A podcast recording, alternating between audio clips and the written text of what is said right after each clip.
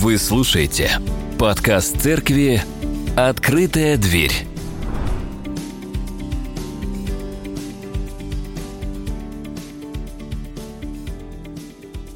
Ученики Христа и алкоголь. Почему сегодня? Почему после празднования Нового года, а не до? Я хотел, чтобы проповедь была в контексте. Когда много праздников и вокруг очень много людей на веселе, то проповедь об алкоголе будет более актуальной. Евангельские верующие всегда славились э, трезвым образом жизни. Это была своеобразная отстроечка от всех остальных, от остальной России XIX века, которая погрязала в пьянстве. Тогда и в СССР э, евангельские христиане по многим статьям отличались от неверующих людей, потому что в домах верующих не было телевизоров. Они не читали детям сказки на ночь, считая это ну, неправильным. Современная культура на тот момент э, считалась абсолютно вся на 100% греховной, и поэтому она отрицалась. Это же, конечно, был сильный крен и через время маятник качнулся в другую сторону. Сегодня в каждой семье есть телевизор, а порой и не один. Верующие активны в просмотрах всего современного. Слушают современную музыку, одеваются по-современному. Дети с малолетства зависают на ютубах, и родители совершенно потеряли контроль за тем, контентом, который они потребляют. Также и стол э, верующих сегодня сильно отличается от того, что было 30 или 50 лет назад. У меня сейчас нет задачи оценить все сильные и слабые стороны того, что было и что сейчас есть. Но я считаю, что тему отношения учеников Христа к алкоголю, а мы с вами и есть те ученики Христа, нельзя замалчивать. Нужно в этом вопросе разобраться – раз и навсегда. Итак, поехали.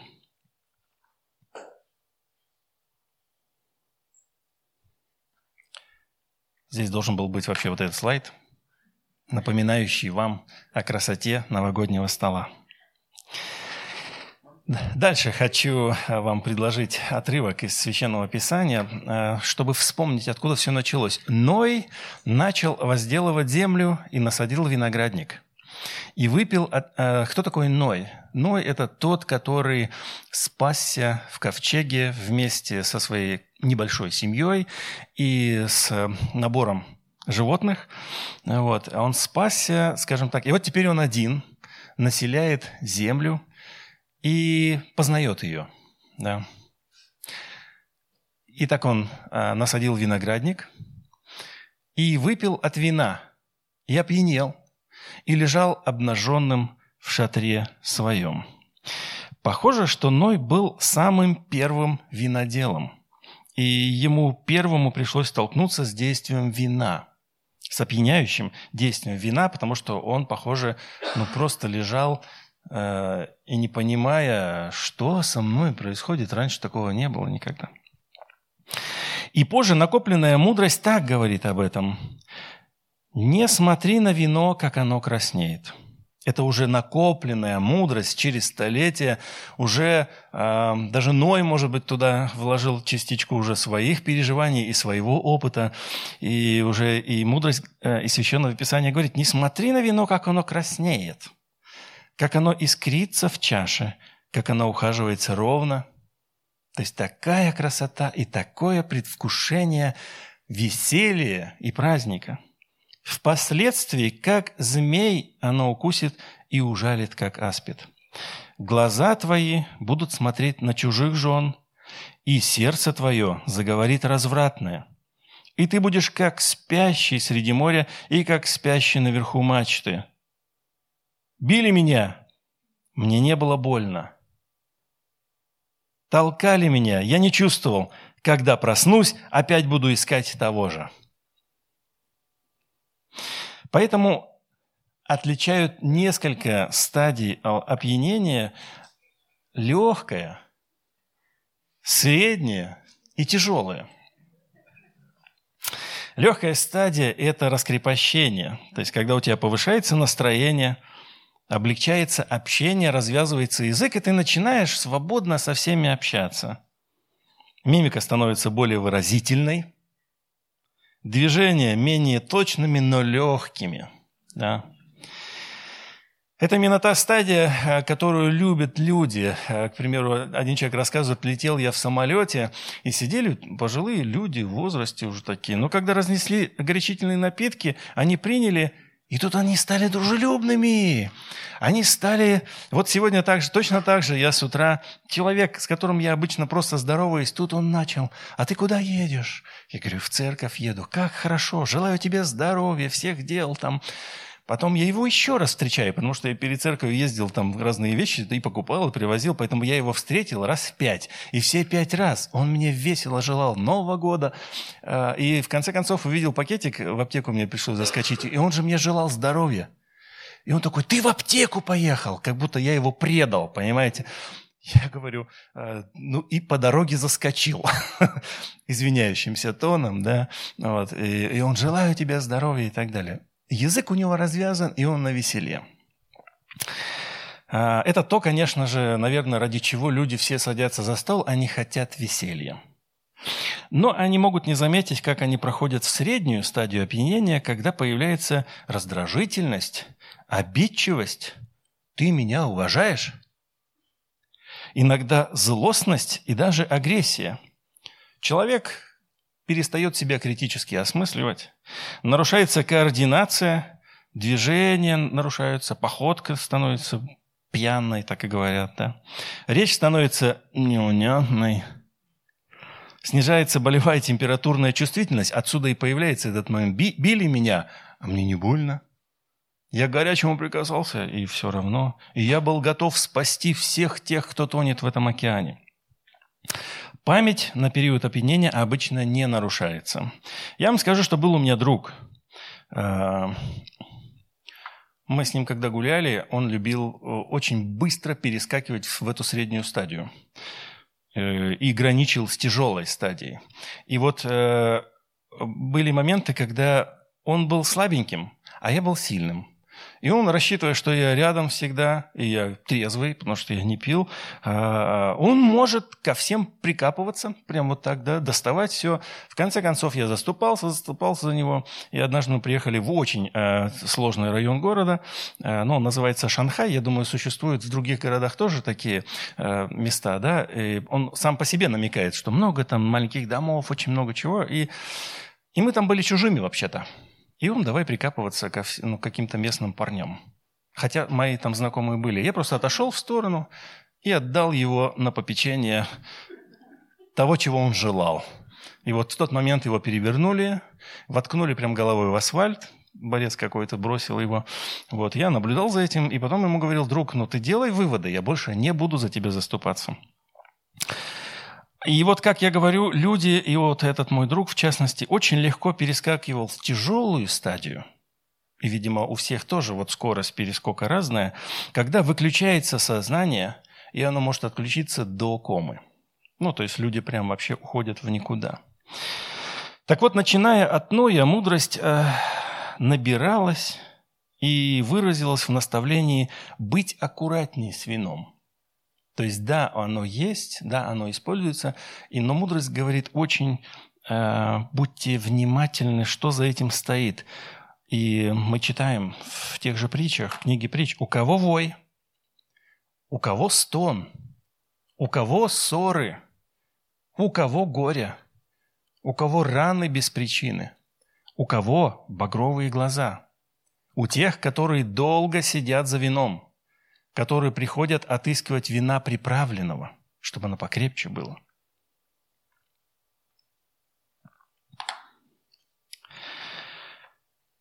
Но здесь я должен отметить, что мы в Писании находим информацию не только такого плана, что оно как бы предписывает тебе «остановись, потому что от этого только плохое». Нет, мы находим в Писании немножко и другую информацию о том, что вино веселит сердце человека, и самое главное, что источником как вина, так и радости является Господь.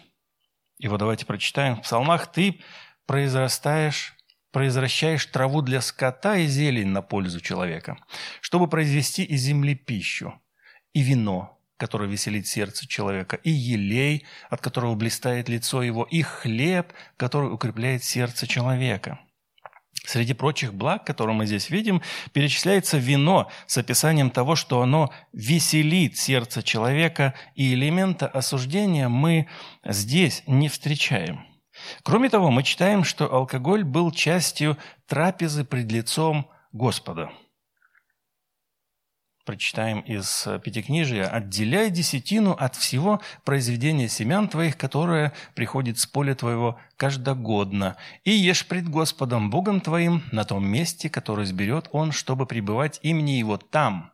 Принеси десятину хлеба твоего, вина твоего и елея твоего, и первенцев крупного скота твоего, и мелкого скота твоего, дабы ты научился бояться Господа, Бога твоего во все дни». Это был процесс обучения. Ты должен был все это принести с пониманием того, что все это Бог тебе дал. И э, если путь э, далекий, ты не можешь все это принести с собой, то предписывается покупай на серебро сие всего, что пожелает душа твоя. То есть ты не можешь это принести с собой, но ты приходишь с деньгами и покупаешь все это, покупаешь валов, овец, вина, секеры, брашки, да, и всего, чего потребует от тебя душа твоя, и ешь там пред Господом Богом твоим, и веселись ты и семейство твое». Получается, что веселиться пред Господом – это было частью благодарности, часть процесса обучения. Можно сказать так, у тебя есть вино, это значит, что ты имеешь достаток от Господа, поэтому отпразднуй это перед Ним. И еще бы я сравнил, наверное, это, здесь люди все взрослые, с сексом. Если мы с вами верим, что секс дан не только для продолжения рода, но и для удовольствия, то мы должны признать, что вино, дающее веселье, оно тоже э, для этого и предназначено. Что-то вы так тихо отреагировали. Однако, однако я вам скажу так, что после грехопадения человек имеет ненасытные желания. Желания, которые не останавливаются. И поэтому любое благо, которое дал нам Господь, человек извращает – это касательно секса. Можно иметь много желаний, не останавливаться. Это касается веселья, особенно э, употребления алкоголя, когда человек не может остановиться, он желает веселиться и перескакивает все эти стадии. Все, что дает Бог нам, человек очень легко извращает. И здесь стоит напомнить о том событии, когда Израиль вышел из Египта, и Бог его снарядил золотом – он дал ему достаточно золота, и буквально через несколько дней, когда Моисей поднялся на гору, и народ не знал, что с ним, они пристали к Аарону и сказали, «Вот тебе золото, сделай нам Бога, чтобы...» А то с Моисеем непонятно, что случилось, и мы будем поклоняться ему. И они сделали тельца и поклонялись ему. То есть Бог им дал благо, и здесь сразу же они его превратили в идола. И вот в нашей жизни – происходит практически то же самое. Любое благо, которое мы получаем, мы сами извращаем. И Бог в этом вообще не виноват. Это грех.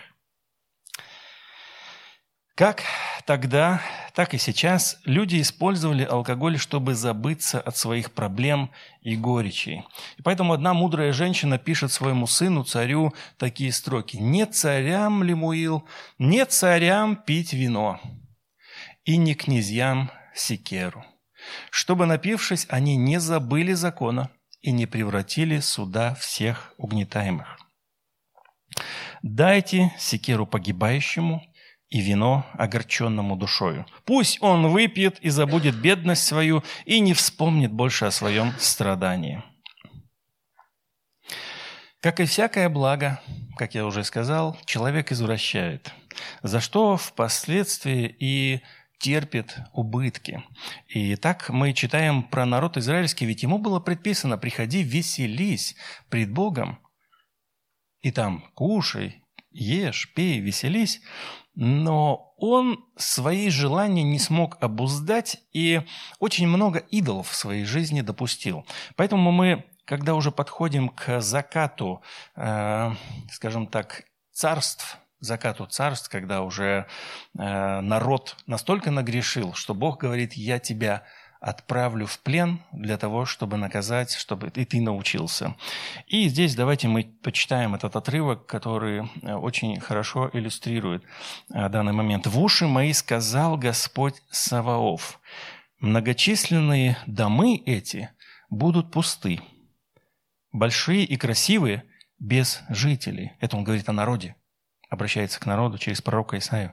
«Десять участков виноградники дадут один бат, ну, то есть очень мало. То есть очень много, но дают очень мало. И хумер посеянного зерна едва принесет ефу. То есть посеешь вот столько, а принесешь еле-еле. Горе тем, кто с раннего утра ищут секеры и до позднего вечера разгорячают себя вином. И цитр, и густли, и тимпан, и свирель, и вино на пиршествах их, а на дела Господа они не взирают – и о деяниях рук его не помышляют.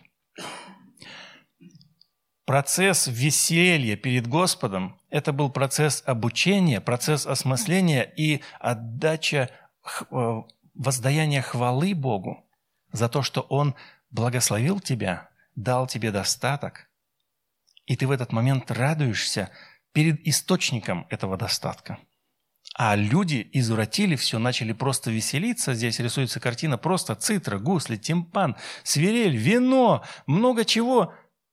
Но никто не задумывается о том, что делает Бог среди этого народа. Зато народ мой пойдет в плен непредвиденно, и вельможи его будут голодать, и богачи его будут томиться жаждою. Мы знаем эту историю. Мы знаем, что на 70 лет они ушли в плен, вавилонское пленение.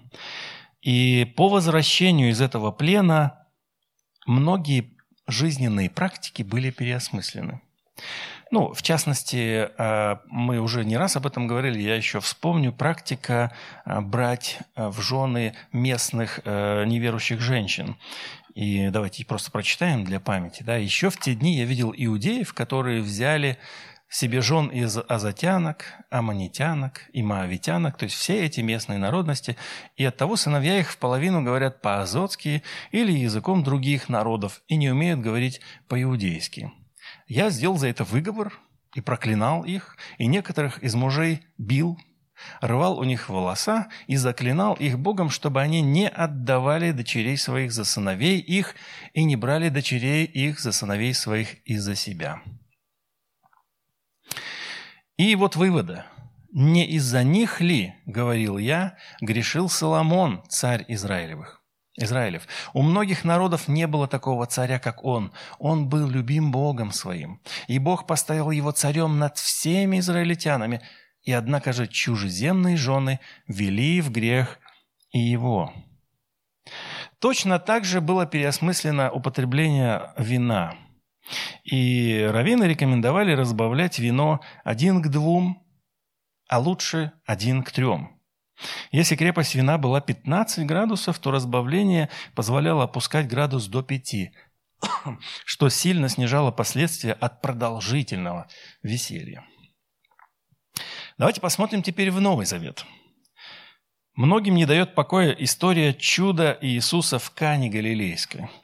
Сторонники употребления алкоголя умеренно приводят это как аргумент. Смотрите, Иисус сделал вино, значит и мы можем.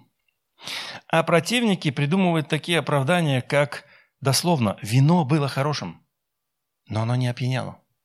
Оно было хорошим, свежим, прям хорошим, не пропавшим. Оно было прям свежим в плане качества.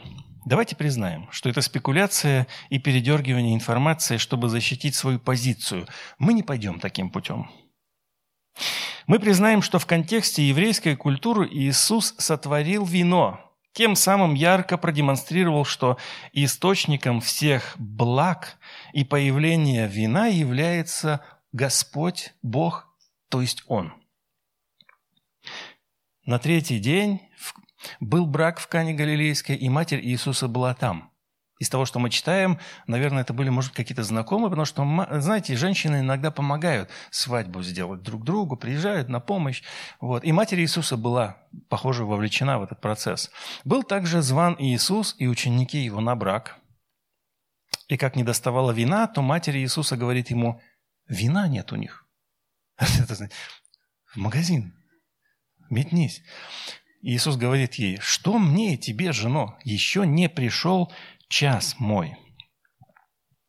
Очевидно, что веселье нужно поддерживать. То есть здесь говорить о том, что э, вино Иисус сделал не опьяняющее, и, собственно, этого от него и ждали, или люди, которые пьяны были, они бы этого оценили, прям вино как компот, который, да, они никогда бы этого не оценили. Вот, когда народ выпивал вина и начал танцевать, то вино, вы знаете, знаете, вино выветривается. И необходимо в эту печь подбрасывать дровишек. И Мария, э, мать Иисуса, увидела нужду и, зная, что Иисус может здесь помочь, просит его сделать это. И давайте заметим здесь материнское давление. Она единственная, которая, не получив ответа от Иисуса, просто давит на него и говорит, «Матерь сказала служителям, вот что скажет он вам, то сделайте». Мама сказала. Было же тут шесть каменных водоносов, стоявших по обычаю очищения иудейского, вмещавших по две или по три меры. И Иисус говорит им, наполните сосуды водою, и наполнили их до верха. Иисус и говорит им, теперь почерпните и несите к распорядителю пира, и понесли. Когда же распорядитель отведал воды, сделавшейся вином, очень хорошая отметка, да, он топил воду, которое вообще превратилось в вино, а он не знал, откуда это вино, знали только служители, почерпавшие э, воду. Тогда распорядитель зовет жениха и говорит ему, «Всякий человек подает сперва хорошее вино, качественное, а потом, когда напьются, ну, когда уже вообще не отличают, да, то есть все факторы, походка уже не та, э, вкус уже не тот, уже ничего не ощущают, какая разница, что они будут пить, и он говорит, тогда уже худшее все подают – а ты хорошее вино сберег досели. И так положил Иисус начало чудесам в Кане Галилейской и явил славу свою. И слава как раз-таки его была в том, что он источник благ. И уверовали в него ученики его.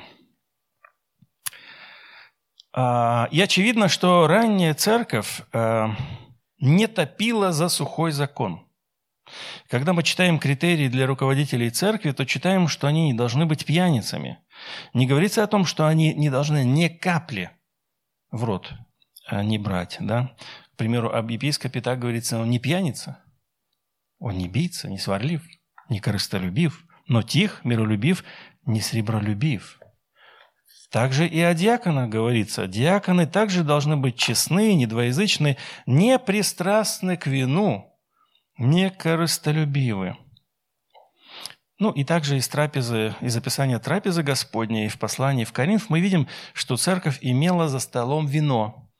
О перегибах церкви мы читаем следующее. «Ибо всякий поспешает прежде других есть свою пищу, так что иной бывает голоден, а иной упивается».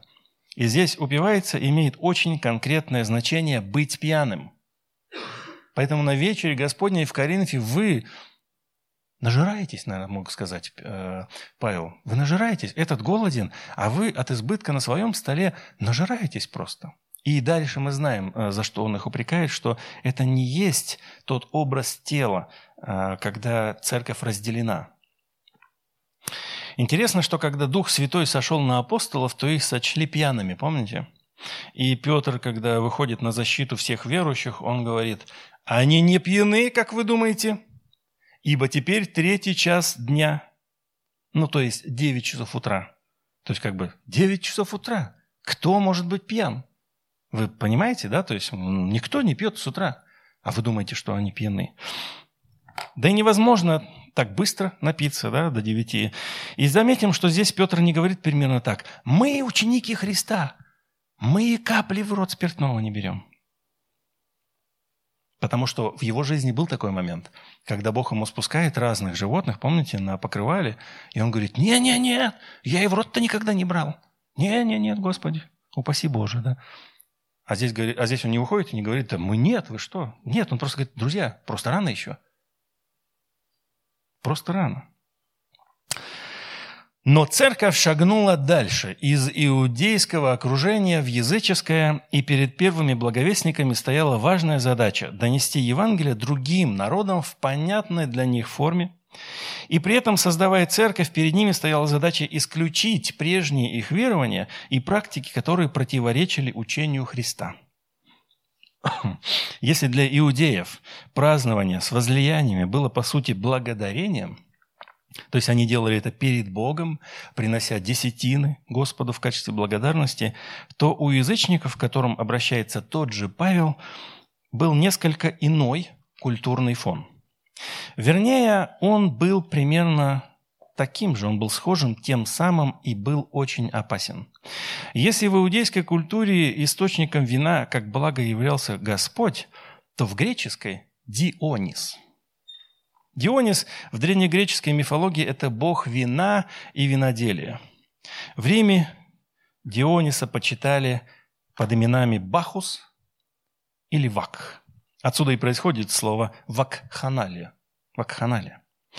Бахус – это символ шумного веселья, пьянства и безудержного разврата. Дионис – это воплощение жизненной силы земли, бог плодородия – его символами были плющ и виноградная гроздь, ну, потому что как раз-таки вино от него. Мы знаем вино от Ноя, но греки э, верили в том, что это Дионис. Иногда Дионис представал в виде быка или козла. Он освобождал человека от тоски и повседневных забот, печаль.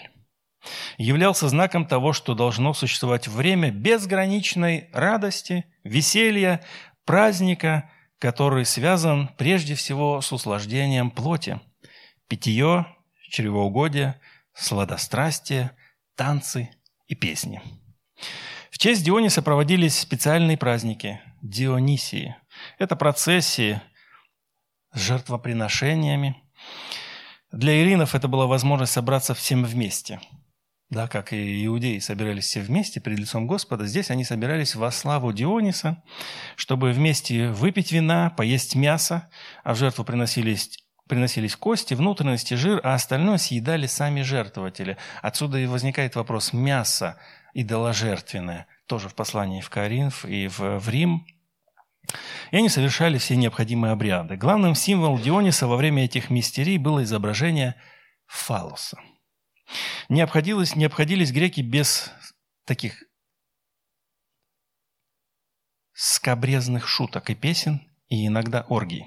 Считалось, что Дионису это очень по сердцу, ему это нравилось. Поэтому, когда они веселились, все это делали, они доставляли удовольствие своему Богу. Прекрасно ориентируясь в греческой культуре, Павел понимал, что с алкоголем и пированиями нужно быть очень осторожным. Новообращенные христиане, выпив, могли очень быстро перепутать источник блага. Кто это? Господь Иисус Христос или Дионис? А у кого-то даже может возникнуть вопрос, а не одно ли это и то же? Поэтому мы читаем в послании в Ефес следующие строки. «Не упивайтесь вином, от которого бывает распутство, но исполняйтесь духом».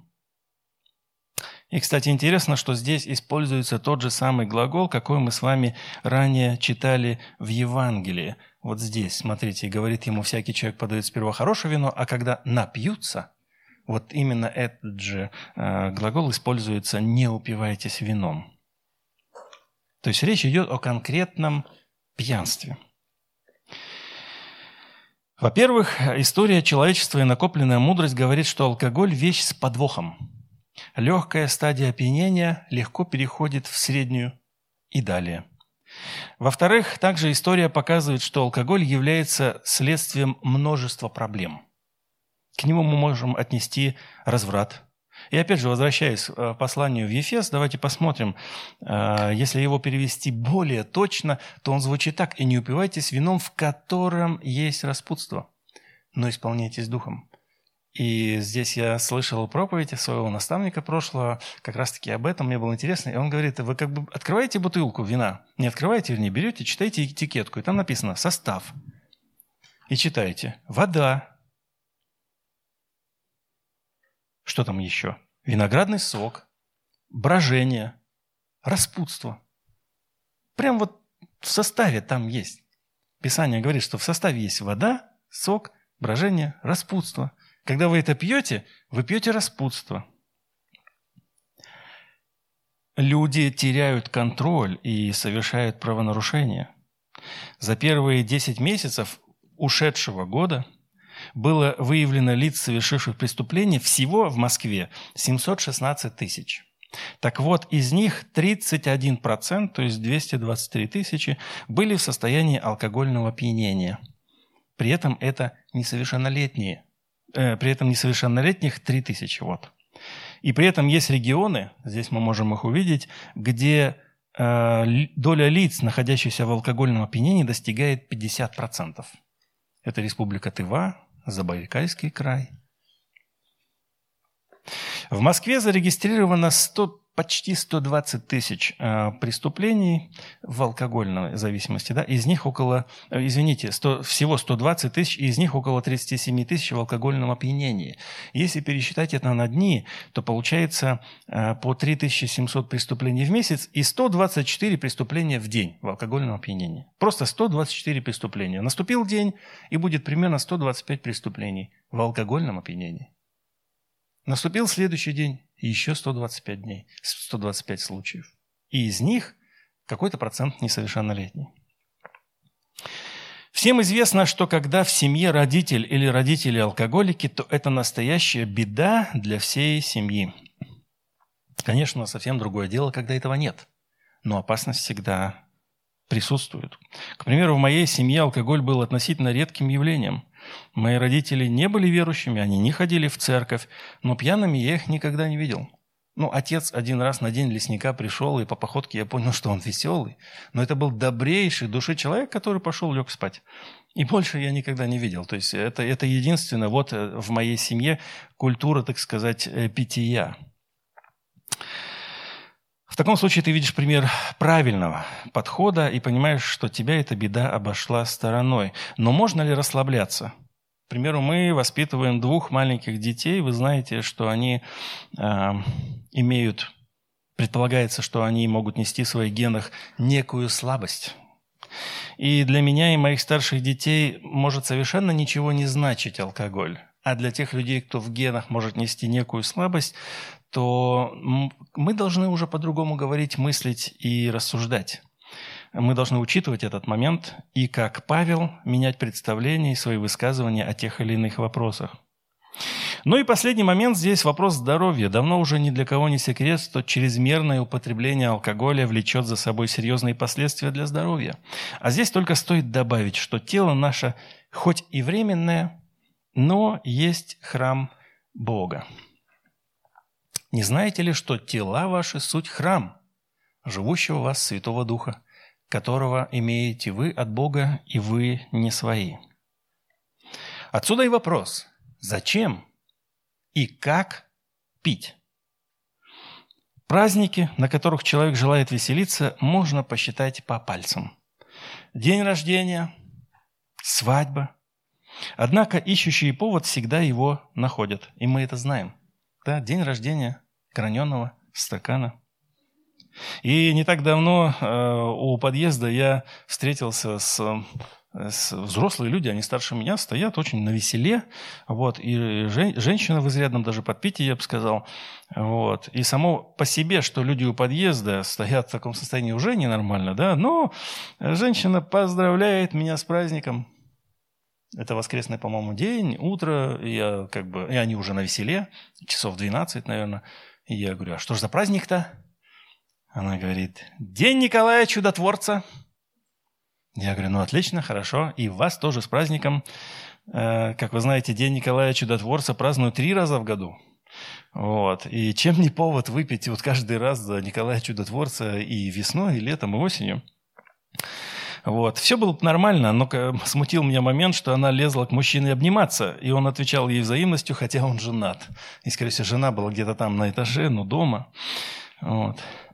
Думаю, что у вашего подъезда также есть э, магазин красно-белое, да, КБ его называют. Они молодцы, они продают многие продукты по хорошей цене. Вот мы, э, дети у нас много пьют э, сока яблочного, и вот сегодня я даже купил ящик яблочного сока для детей в воскресной школе, там 27 пачек, я уверен, они все это выпьют сегодня. Вот. И вот большой двухлитровый сок э, яблочный добрый в других магазинах стоит весьма несправедливо, 200 рублей, а в красно-белом стоит 99, почти 100. Поэтому я каждый день практически хожу в этот магазин, и вечером, особенно за соком после работы, и я наблюдательный. Час, часто вижу одних и тех же молодых людей, в корзине которых не одна бутылка пива. Замечаю, как одни и те же молодые люди, они покупают по 2-3 литра пива. Если посчитать, сколько таким темпом человек выпьет в год, то получится 700 или 1000 литров. Данные Минздрава гласят, что относительно безопасными для мужчин является не более 30 грамм чистого алкоголя в день, а для женщины не более 20. Понятное дело, что все эти данные рассчитаны, э, и они условны, да, то есть люди, к примеру, человек такой, как я, когда мяса во мне много, то я могу пережить большее количество в весьма в безопасном, э, относительно безопасном состоянии. Да? Но среднестатистическая норма для мужчин примерно такая. Одна бутылка – это безопасно. Одна бутылка крепленного вина в неделю. 18 градусов э, крепости. Или полтора литра пива три раза в неделю. Или 50 миллилитров водки два раза в день с учетом того, что два дня в неделю будут абсолютно трезвыми. Так и написано, я прям скопировал. Абсолютно трезвыми суббота и воскресенье. Да? А для женщин это 150 миллилитров сухого вина в день. И вино должно быть не 18, кстати, а 13. Или 150 миллилитров шампанского в день. Вы столько шампанского не выпьете каждый день, да? Или 600 э, миллилитров пива в день. Или 50 миллилитров водки в день. Вот и чистая арифметика подсказывает, что того же пива человек за год может безопасно э, выпить всего лишь 234 литра. Вот тот человек, про которого я посчитал, он э, превышает норму в 3-5 раз. Скорее всего, он растянет эти 3 литра на весь вечер. За игрой онлайн или просмотром сериалов. Скорее всего, он не сядет за руль а проведет безобидно для других свой вечер. Просто долго свой вечер. И обидно будет только его печени от такого объема алкоголя. А как показывает статистика, Россия как раз находится в зоне такого именно бытового пьянства, поскольку в продажах лидирует пиво. 82, почти 83% от объема продаж всего алкоголя. То есть Россия Тихо так себе пьет по вечерам. Когда я был молод, то имел надежду на то, чтобы показать себя в боксе. Мой тренер воспитал призера Олимпийских игр в Сеуле 88 года. Это мой тренер, это зал, в котором я занимался. Вот я там бегал долгие годы, тренировался. Мне там ломали нос, уши и так далее. Вот. И я тоже надеялся на что-то. Я тоже надеялся на то, что я могу чего-то достигнуть. И, конечно же, я имел много друзей. И, но они целей в спорте не имели. Они любили выпить. Они прям так и говорили, мы любим водку. Вот мой друг, хороший очень друг, он так говорил, я люблю водку. Чтобы уже выпил, и выпил, и было хорошо. А, ну, они знали, что я не пью, поэтому, когда я с ними хоть и тусил, алкоголь не употреблял, все прекрасно понимали, почему я этого не делаю. Более того, я всегда носил короткую куртку для того, чтобы я был бы всегда готов э, к, к бою, да. То есть, соответственно, не длинный, никогда длинного ничего не носил, то есть всегда ты был такой в, в сборе. Так вот, как известно, человек, намеревающийся участвовать в соревнованиях, сейчас мы это знаем, да, от многого отказывается – это касается диеты. То есть того, что он ест, распорядка, во сколько он должен лечь спать и проснуться, физической загруженности, сколько раз в день он тренируется. И об этом примерно мы читаем в Писании. Все подвижники, то есть вот эти вот, кто подвязался под что-то, воздерживаются от всего. Но он говорит, вообще все подвижники. Те спортсмены для получения венца тленного, который разлагается. Мы же подвязаемся – и воздержимся от всего для получения венца нетленного, вечной жизни. Апостолу Павлу, судя по всему, очень хорошо была знакома практика спортсменов. Да и вам тоже. Сейчас вокруг вас всегда присутствуют люди, которые так или иначе от, отказываются. Но не берем тех, кто худеет. Они как худеют, так и набирают. А реальные спортсмены, которые отказываются, это труженики. И поэтому он использует этот образ именно этот образ и доносит и до нас, что если ты подвязался для какой-то великой цели, для спортивной, к примеру, то ты отказываешься. И далее он развивает идею отказа от всего. И потому я, имею в виду себя, бегу не так, как на неверно. То есть именно бегу, здесь используется как раз спортивный термин, участвую в забеге. И поэтому я участвую в забеге не как на неверное, да, бью, бьюсь, не так, чтобы только бить воздух. Ну, то есть я не просто вышел бой с тенью делаю, потому что это абсолютно бессмысленно. Нет, я бьюсь конкретно. А как? Я усмиряю и порабощаю тело мое, дабы, проповедуя другим, самому не остаться недостойным. И поскольку я был, а я был тем фанатиком от спорта, потому я утром просыпался, бегал, тренировался, тренировался, потом учился, потом опять тренировался. Ну и уже под конец, когда я за столом просиживал полтора часа, потому что нужно было долго кушать, кто набирал вес, тот знает, что ты сразу же, если съел, не успел отойти от стола, уже голоден, потому что все переварилось. Поэтому я садился и где-то час-полтора долго кушал, кушал, кушал, для того, чтобы все силы восстановить. И после этого я выходил гулять уже с друзьями. То есть уже весь день такой длинный, я проснулся там в 5 часов утра, уже все дела сделал. Я был фанатиком. И, судя по всему, Павел тоже был фанатиком, но фанатиком не спорта, он был фанатиком Христа. И он от всего отказывался ради Евангелия. Давайте прочитаем, как он ко всему относится. Он говорит, «Да и все почитают читою ради превосходства познания Христа Иисуса, Господа моего. Для Него я от всего отказался, и все почитаю за ссор, чтобы приобрести Христа и найтись в нем не со своей праведностью, которая от закона, но с той, которая через веру во Христа с праведностью от Бога по вере, чтобы познать Его и силу воскресения Его, и участие в страданиях Его, сообразуя смерти Его, чтобы достигнуть воскресения мертвых. Говорю так не потому, чтобы я уже достиг или усовершился. Но стремлюсь, не достигну ли и я, как достиг меня Христос Иисус. Братья, я не почитаю себя достигшим, а только забывая заднее и простираясь вперед, стремлюсь к цели, к почести Вышнего звания Божия во Христе Иисусе. Итак, кто из нас совершен так должен мыслить? Если же вы о чем другом мыслите, то это Бог вам откроет.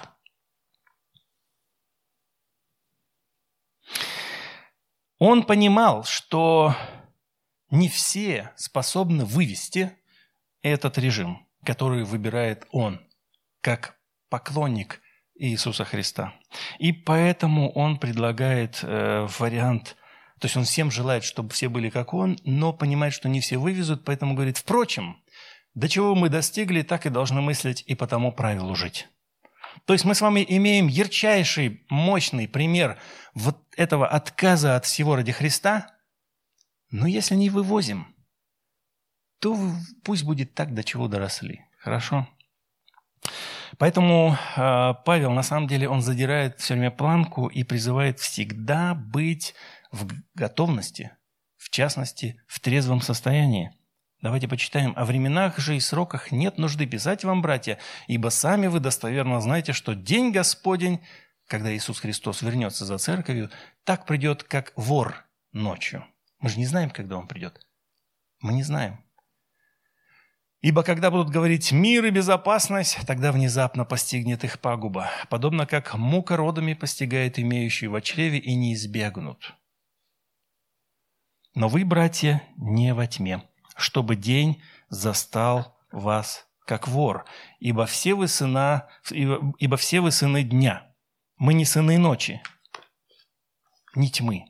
Итак, не будем спать, как и прочие, но будем бодрствовать и трезвиться. Ибо спящие спят ночью, и упивающиеся упиваются ночью. Мы же, будучи сынами дня, дотрезвимся, облегшись в броню веры и любви и в шлем надежды спасения. Потому что Бог определил нас не на гнев, но к получению спасения через Господа нашего Иисуса Христа, умершего за нас, чтобы мы бодрствуем ли или спим, жили вместе с Ним. И эту идею также повторяет апостол Петр. Он говорит, трезвитесь, бодрствуйте, потому что противник ваш дьявол ходит, как рыкающий лев, ища кого поглотить.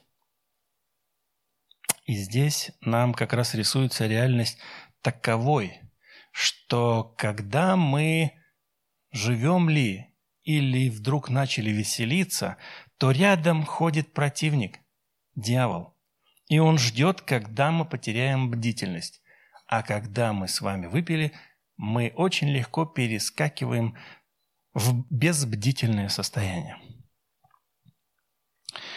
Давайте еще раз вспомним, что апостол Павел писал в Ефес по этому поводу. Он пишет, «Не упивайтесь вином, от которого бывает распутство, но исполняйтесь духом, назидая самих себя псалмами и славословиями и песнь, песнопениями духовными, поя и воспевая в сердцах ваших Господу, благодаря всегда за все Бога и Отца во имя Господа нашего Иисуса Христа, повинуясь друг другу в страхе Божьем».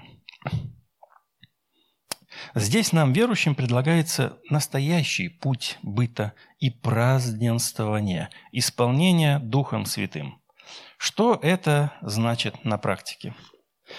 Когда тебе кажется, что ты устал, и под конец дня тебе нужно расслабиться, то обратись к Духу Святому. Он наполнит тебя, в чем ты действительно нуждаешься.